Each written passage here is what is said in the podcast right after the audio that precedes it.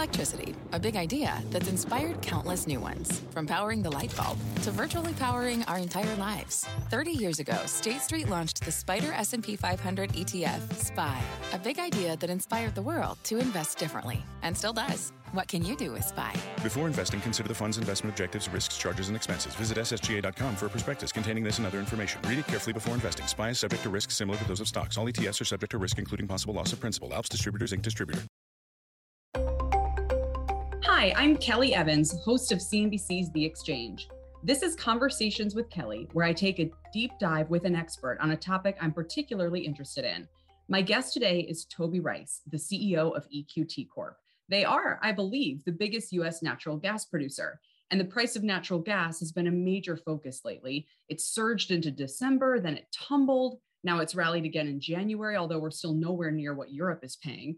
Senator Elizabeth Warren has blamed these price spikes on corporate greed, and Toby has responded forcefully to those claims. The real issue, he warns, is that the US needs its natural gas industry more than ever. So, with all of that, Toby, welcome to the podcast. Hey, thanks for having me, Kelly.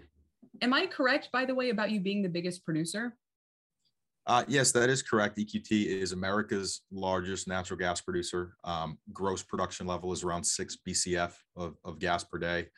And current US market production is around 94 BCF of gas a day. Wow. All right. So it's still a pretty fragmented market. Can you also give us a quick sketch on the company and, and your career? Sure, absolutely. Um, yeah, I, th- I think um, one thing that's really important is just understanding really what's driving us. Um, I started a, a, business called Rice Energy with my brothers um, back in 2007. It's called Rice Energy. And we wanted to get into the oil and gas industry uh, because we wanted to help bring energy independence to the United States. And um, that company, founded in, in, out of an apartment in Pittsburgh, um, quickly grew to large public company, um, and where we had over 500 employees executing, a, you know, over over a billion dollar capex program, and um, you know, we we ultimately sold that company to EQT um, for for around the 10 billion dollar enterprise value. If you uh, look at the upstream business, Rice Energy, and the midstream business, RMP, um, so it was an incredibly successful venture. Extremely fortunate to have the opportunity to do that you know, but when we sold, um, you know, we stepped back and thought about, you know, what were we going to do next? And mm-hmm. for me, it's all about uh, impact and, and, what can we do to make a, an impact on this world and recognized that if you want to make an impact on the world, one of the most important influential things you can do is give people access to energy. The more energy people consume, the better the quality of life.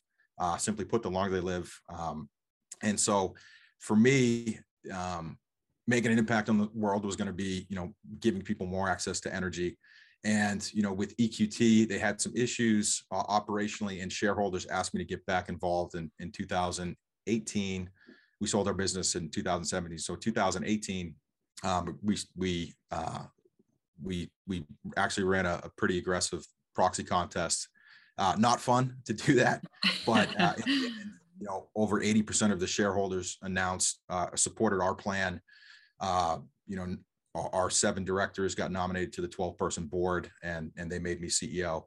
And we've been uh, on a journey of, you know, our mission at, at, EQT, you know, started by just simply realizing the full potential of, of our assets um, to become the operator of choice for, for our, for our stakeholders and uh, we've done tremendous things. You know, we, we've eliminated, we've pulled over $700 million of annualized costs out of this business, completely transformed the way that we operated from, you know, small scale shale operations. We're now doing large scale combo development where instead of drilling four wells off of at one time, we're drilling up to 20 wells sequentially. So really leveraging the scale that we have at EQT. And, um, you know, we've done some smart acquisitions. Um, we've, we've added about 25% or about one and a half BCF of, of gas production to our asset base, uh, hundreds of thousands of acres. Um, and so we've improved the economics and got enough, got extended our inventory. We've got a deep inventory so that we can do this um, for, for decades in the future.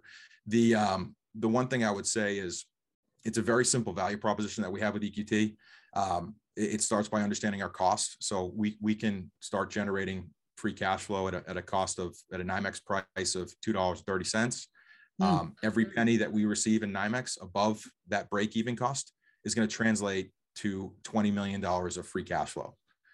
Um, and so, pick your price of gas, subtract our our, our break even cost, and that's that's how you get our free cash flow profile. Wow. And so it's it's it's pretty robust and um, something that I'm extremely excited about as a shareholder. Um, but the the the the going forward, there's a there's a tremendous opportunity, not just from a monetary perspective, but to to, to actually make an incredible impact on the world. And you know, thanks to, to Elizabeth Warren for making this a, a giving us a, a, public platform to express our position.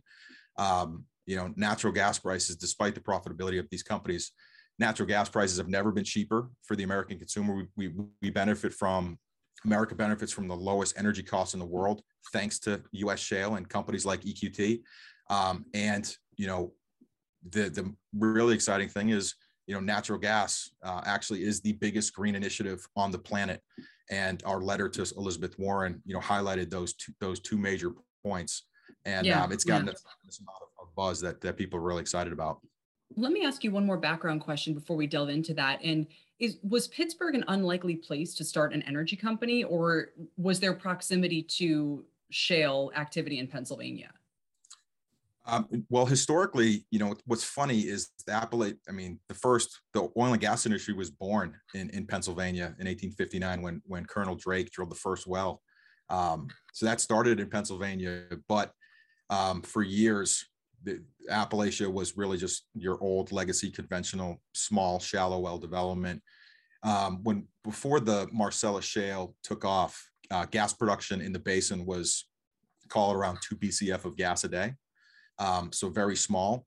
And now production in the basin, thanks to um, unlocking the Marcellus Shale and, the Utica right next door in Ohio, um, is is producing over 33 BCF of gas a day. And think about that. We've done that in less than 15 years. It's absolutely amazing uh, success story of oh. the one, the energy resource we have here domestically, um, and two, you know, the the the low cost, environmentally friendly way that we can operate.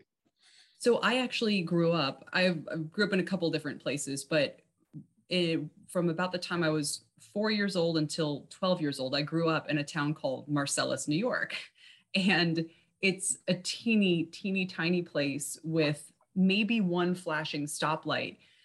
My question is Is there a reason why that whole region, which could really use, you know, an economic fillip right now, could they be, you know, a, an important piece of the US shale industry if the politics allowed for it? Or are they geographically not part of the richness of the resource area that you're describing? so the Marcellus Shale actually extends up into um, New York. Um, so you know, geologically, um, there is potential for for for commercial economic shale development up there.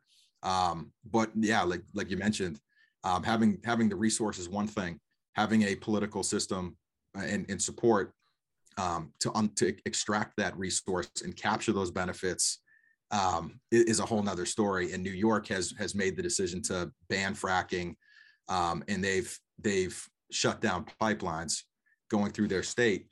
And so so Kelly, I mean, you think about this, it's really a, an amazing story when you think about the the tremendous benefits Pennsylvania, West Virginia, and Ohio is benefiting from because of the Marcellus Shale in the natural gas industry and supporting our industry um, millions of jobs, billions of of of uh, tax tax impact revenue being generated.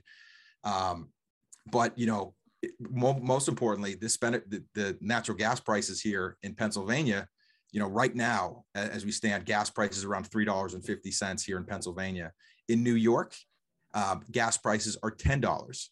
Go further east in Boston, natural gas prices are over twenty dollars and then yeah. you go further east into international waters and natural gas prices are 25 now what's causing that it's anti uh, anti industry anti pipelines anti infrastructure is keeping us from getting a very low cost energy source natural gas to the markets and it, it's it's you know eye opening when you get a letter from somebody in in massachusetts saying hey you're price gouging actually it's not the amount of production. Prices here in, in Pennsylvania are low. They're high in, in your areas because of not because of us, because we don't have enough pipelines. We would love to produce more. We would love to ship more more gas to New England, and and we need to get through New York to do that. Um, but this is a, a self-inflicted problem that can be easily remedied. You know, it's interesting you raised that point because I just recently was doing some research on this and realizing there's very skimpy pipeline in the Northeast, and the Northeast is actually potentially heading into a real energy crunch on the natural gas front, which again, natural gas is about 40% of US heating, probably about 40% of electricity supply. So in each region, it can vary from that, but it's incredibly important. And they don't have a great stockpile. They don't have a lot of pipelines, to your point. And because of various issues with the Jones Act and transporting LNG cargoes from, you know, our Gulf uh, in getting them up to, let's say, the Boston area, there are no US LNG ships that can actually do that. So then they have to turn to ships from literally like Trinidad and Tobago to bring LNG in at a very high cost. And it's really not funny. I mean, it's a very alarming situation. I don't know how it can be remedied because obviously I don't think anybody's looking in looking to lay some natural gas pipelines up there right now. Yeah. I mean, Kelly, you, you hit it. it. It's, you know, not only is Boston experiencing, you know, $20 gas prices when in an area where we have sufficient pipelines in Pennsylvania, we're paying, you know, seven times less than that. um, they're also exposed to international LNG prices because they have to, imp- they're actually the only place in the country that imports uh, LNG. And so, you know, they're getting exposed to that 24, $25 price tag right now, which, as you remember, was fifty dollars um, not not too long ago, um, a couple a few weeks ago. Um, and and and what's really insane about this is they're moving gas from Trinidad, and Tobago, and Russia. This gas is coming three thousand miles away. mm. when we've got the biggest natural gas deposit 300 miles away in Pennsylvania. Um, and to connect that that opportunity just requires a little bit more pipelines to do that, um, which this industry can do, and we can we can finance this. Won't cost the taxpayers a dime.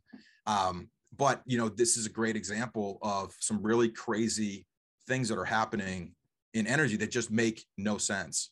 Um, well, and that have what, geopolitical implications. I mean, if if the Northeast is relying on LNG shipments from Russia at a time when we're in this really delicate situation with them, and you know not eh, that gives them tremendous political power that of course you know i'm sure they're aware of. So with let me pivot as i sort of raise that topic to also ask you about the environmental and, and health problems here because as supportive as i am of us needing a vibrant natural gas industry i'm also at the point where i'm about to tell my husband we need to get an induction stove because we, because we shouldn't have a natural gas one. And i'm like oh maybe i shouldn't have put in the natural gas fireplace and now we have this natural gas generator. And you know i'm just becoming more aware of this is a lot of energy that we're expending and we don't really need to be you know a lot of uh, fossil fuels we're still burning. So i kind of understand why people are like oh we don't really want you know the methane emissions from the pipelines or we're worried about this and that. Like I, I get that but i also understand why it's so crucial. I'm just curious how you would respond. Yeah i think if people have concerns over the environment um, they need to understand that the united states is the world leader in lowering co2 emissions. And what we, we've lowered emissions by over you know 970 million tons um, more than any other country in the world. And the reason for that is because of natural gas so in in, in specifically the what's happened is we've replaced coal fired power generation with natural gas fired power generation. So if you're concerned about the environment, you should be embracing natural gas. Now the questions um, the, the questions about well what about the production of natural gas is that clean you know we get a lot of challenges now um, about methane emissions and you know this is something that this industry um, is going to address. We're doing it here at EQT, um, and it's evident. It, it's evident by you know the fact that EQT, America's largest natural gas producer, is going to be net zero on a scope one and scope two basis um, by 2025. So if we can do it, that means that we're going to have to shut off the methane emissions and also um, lower the emissions from our from our operations. Um, So that that in itself will will put the environmental concerns to, to bed as far as how this gas is produced.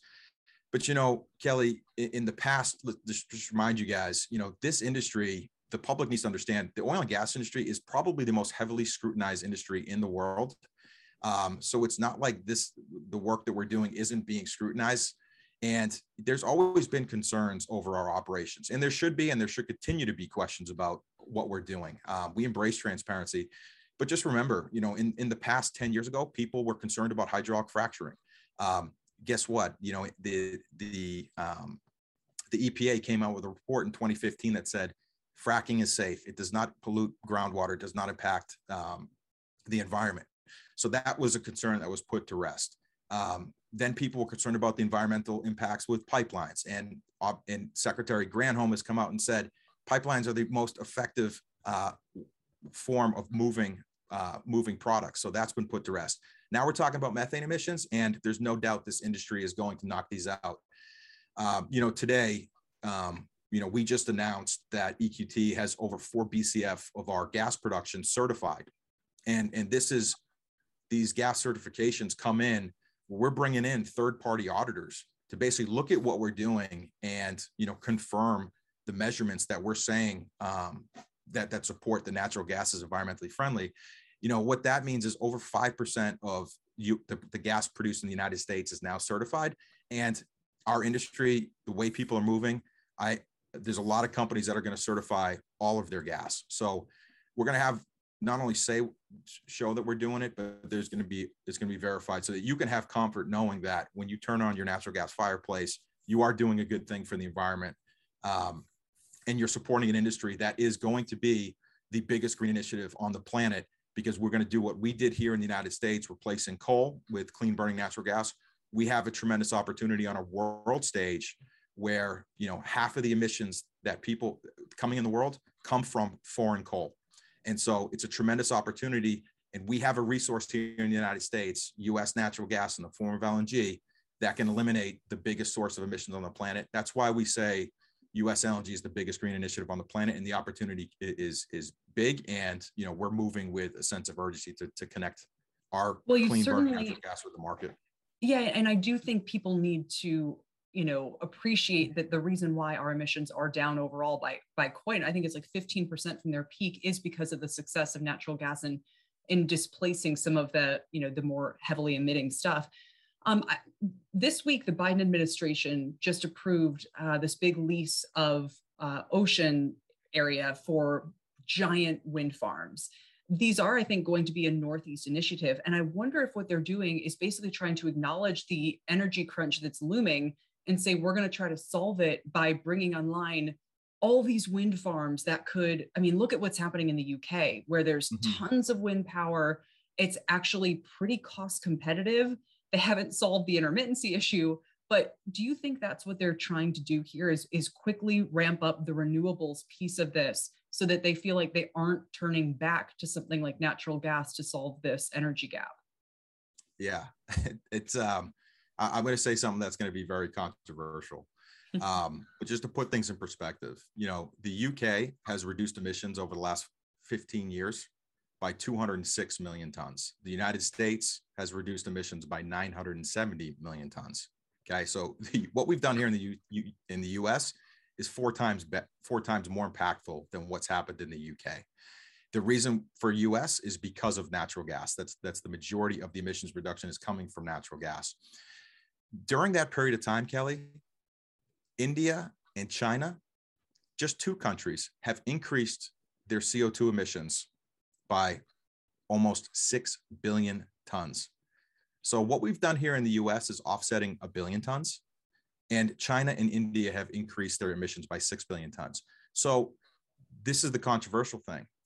Doing more windmills here in the United States doesn't matter on a world stage. It will drop our emissions and it will help there, but it doesn't matter if China and India are going to be continuing to burn coal and increase global emissions. Now, what stops what stops them from what, what do we need to be focused on? It's not just it's not just looking at what we're doing within our borders. We need to look at what can we do to solve a global problem, and that is replacing foreign coal. and we have natural gas. We need to unleash our natural gas resources here and send that to offset the emissions rise that's happening in in in the world. And just to give you put this in context, you know, if if to offset, if we could offset the uh, just the new coal uh, powered generation that's going to take place in China, that would require about 20 BCF a day of gas supply to do that. If we do that, that would have the environmental impact that is greater than all the environmental impacts that we get from the domestic US renewables industry. So from an environmental perspective. So yes, I think we should continue to, to do green solutions here in the, in the United States, but we also need to launch the biggest green initiatives that we have here on a world stage. And we can't export windmills, we can't export solar, we can't export nuclear, but what we can export is US natural gas and is the most scalable, most cost effective, and greenest form to, to influence global emissions on a world stage. How big do you think the natural gas industry could get if things go the way you potentially see them playing out? It's it, well, the opportunity is absolutely tremendous.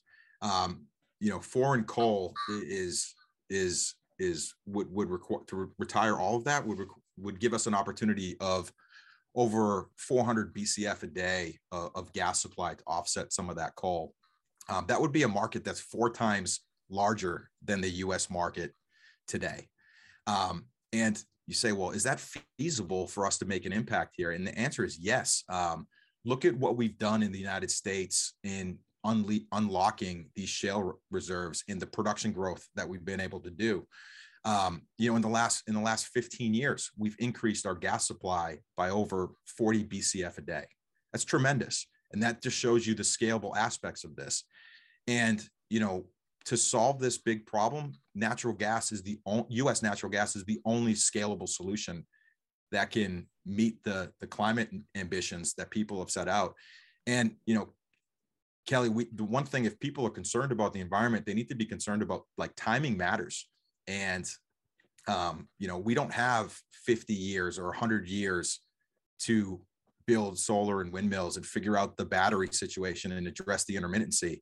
Um, you know, speed matters. And, and we know that natural gas is ready today.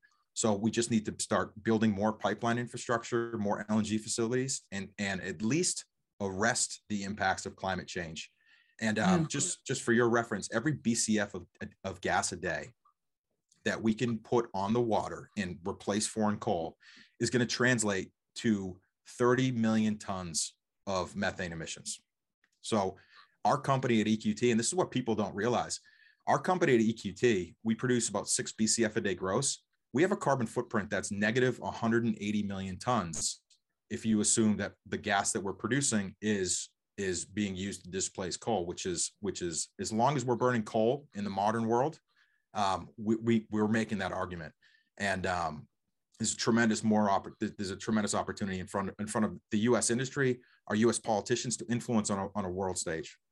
One last question about all this, and I kind of want to dig into the stock price a little bit, but why would China ever say, yeah, sure, we'll go ahead and be reliant on shipments of US LNG? Well, one, I think it's going to be uh, it's going to be the cheapest form of energy, um, and if they are serious about lowering their emissions, you know, uh, replacing coal should be at their top priority. Um, and, and the other the other the other opportunity here is you know there's a really neat trade opportunity between the United States and China. You know, China has um, China China produces over 70% of the world's solar panels. Uh, the United States wants to be a big customer of solar panels we can give natural gas to China, they can give us solar.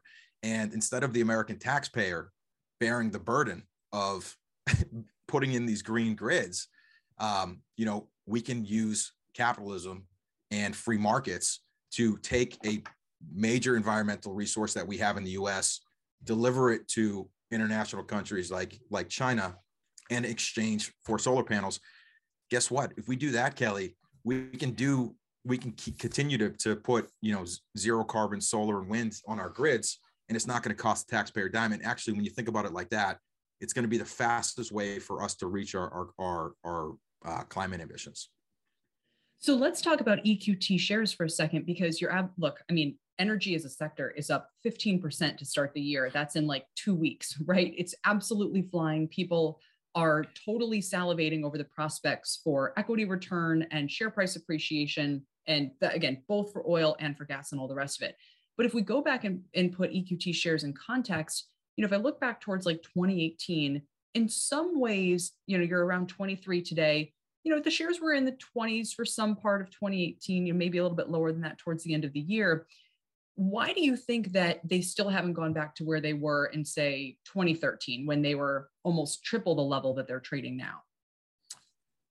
Yeah it's, it's we're certainly in a, a, much different place now. I think um, concerns with with with climate change you know th- th- there's there's people that think that oil and gas companies are not going to be relevant you know 10 years from now.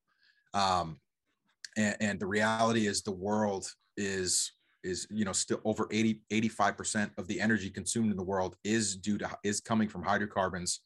Um, we're not going to replace you know the over 200 years of investments in hydrocarbon infrastructure with alternatives. The world we just don't it's just not going to happen. So that that mentality i think is has sort of um, you know resulted in sort of lower multiples i think you look at industries like like coal um, you know, they, these guys traded a one to two multiple. Just an example of, of people's mentalities when they, they don't think believe in the longevity of the business. But you know, we are in a a a, a new era of shale, and and the sustainable shale era is what we call it. And in this era, you know, the things that are that are valued is free cash flow generation, net zero emissions, returning it, bulletproof leverage, low, lowering lower really bulletproof balance sheets um, and then return of capital to shareholders. And companies like EQT, you know, we really check the box across all of those fronts, and we, we were really excited about the plans we have here. And then I think, you know, when we start talking about you know natural gas and the use the role it plays in addressing you know people's concerns about the environment um, that unlocks a tremendous um, demand signal for natural gas and i think with that um, you know we saw tremendous demand in the past and there was some growth that followed that. Um, this is exact i think another another situation playing out but you know one thing that's different now this industry i think is shown to be disciplined. We're not just going to chase short-term price signals. What we what we need to do is we need to will we will chase demand signals. This this industry will step up and meet the needs of the the needs of the country we just need more support to say US LNG is the biggest green initiative on the planet. We will support your pipelines. We will support your LNG infrastructure. We will you know help make relationships with the international parties to influence um, international trade using net, using LNG, and the production, the demand response from that, or sorry, the demand from that is something that this industry is is more than capable to meet. Um, and, I think when you get to that situation, it's it's the, the valuations will improve over and above like the compelling investment opportunity that that we see today. So, two final questions. And the first is where do you think, and again, we all know, I know even your company struggled to predict the price of natural gas where it's headed, but gut feel, do you think we're going to be secularly higher for here for the US? Or do you think that production is going to continue to come online and keep a ceiling on prices around where we are now? I think you're seeing some discipline um, on, on, this. I think so I, I, think all to say, you know, we've we've seen natural gas prices. I mean, is is, is like 2020 gas prices got down to two bucks. Um, I don't think we're we're in that world. Um, I think you know current gas prices for Cal 22 is around four dollars and 23 is, is around 350 and going forward you know it's around three dollars now. So i think that that three dollars is the is the new floor. Um, but you know we, we think that the opportunity here is just because we think that there's such a big demand signal for natural gas to address climate change needs and also you know equally as important address the energy poverty issues of people around the world um, are, are going to create a pull on on the product. And as long as we're you know respectful of the supply demand fundamentals um, I, think we're going to see brighter futures for natural gas. And, and the one thing i would say kelly is like you look at what's happening right now in the world um, you look at like it seems like every day we're reading a story about you know about energy about what's going on in europe and how they have you know their their gas their their gas storage is at 50 the tank levels are at 50% their gas storage levels.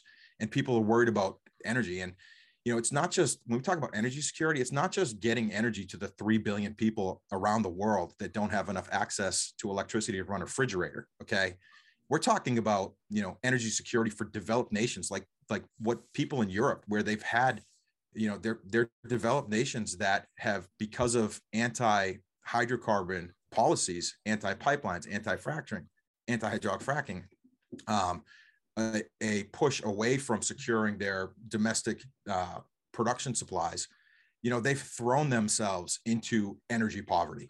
And, you know, this is one of the, this is a cautionary tale for us in the United States because, you know, Europe is a good example of how you can have energy security, but then it can go away rapidly. Yeah. I don't want to see that happen here in the US. And, and, you know, natural gas is going to help people in Europe. It's going to help continue to su- support our energy uh, security here in the U.S. And, and it's a tremendous opportunity to do more around the world. So the final question is, what are your personal goals? It, either for EQT, you know, I don't know if it's a share price number or kind of a, you know, seeing the company and what you've described on sort of the cost front and everything else is, is quite remarkable already. Um, I don't know if it's certain market share or you know if it's something completely different from that you know but what what is sort of the the end point for you here career wise kelly it, it, for me um and for for eqt i mean our higher purpose this this is what drives us. Um, our higher purpose is to is to deliver evolved energy to eliminate energy poverty and uh, arrest climate change. Um, you know that's that's the goal. And, and at eqt you know for my career um, EQT is, a, is an amazing platform to do just that and do it on the on a on a um, on, on on the big on the biggest platform here in the U.S. Uh, and listen, you know we're going to do things the right way, and you know with the undertone of us wanting to be the operator of choice for all stakeholders, that means we're gonna we're gonna have to um, deli- deliver energy cheaper, um, lowering lowering our costs, continue to find ways to do that, um, do it greener. You know our net zero initiatives, capturing on capturing that is going to be tremendous. Um, and you know, with our return of cap and then returning excess profits back to our shareholders, um, you know, is going to is to create a lot of value for our shareholders. But it's all driven by the higher purpose and, and wanting to simply put do something. We're not just digging holes in the ground to make a profit. Um, you know, we're trying to get this energy to to raise the standard of living for billions around the world, and you know, arrest arrest climate change and make it make the biggest impact on the biggest uh, what I think is is the big one of the one of the bigger um, concerns that people have around the world, which is how do we address climate change and meet the energy needs of the people. Yeah, absolutely. Well, I'll leave it there, Toby. I really appreciate your time today. Thank you so much. Thanks, Kelly. And thanks everybody for listening. Be sure to follow the Exchange podcast and catch our show live weekdays at 1 p.m. Eastern only on CNBC. See you then.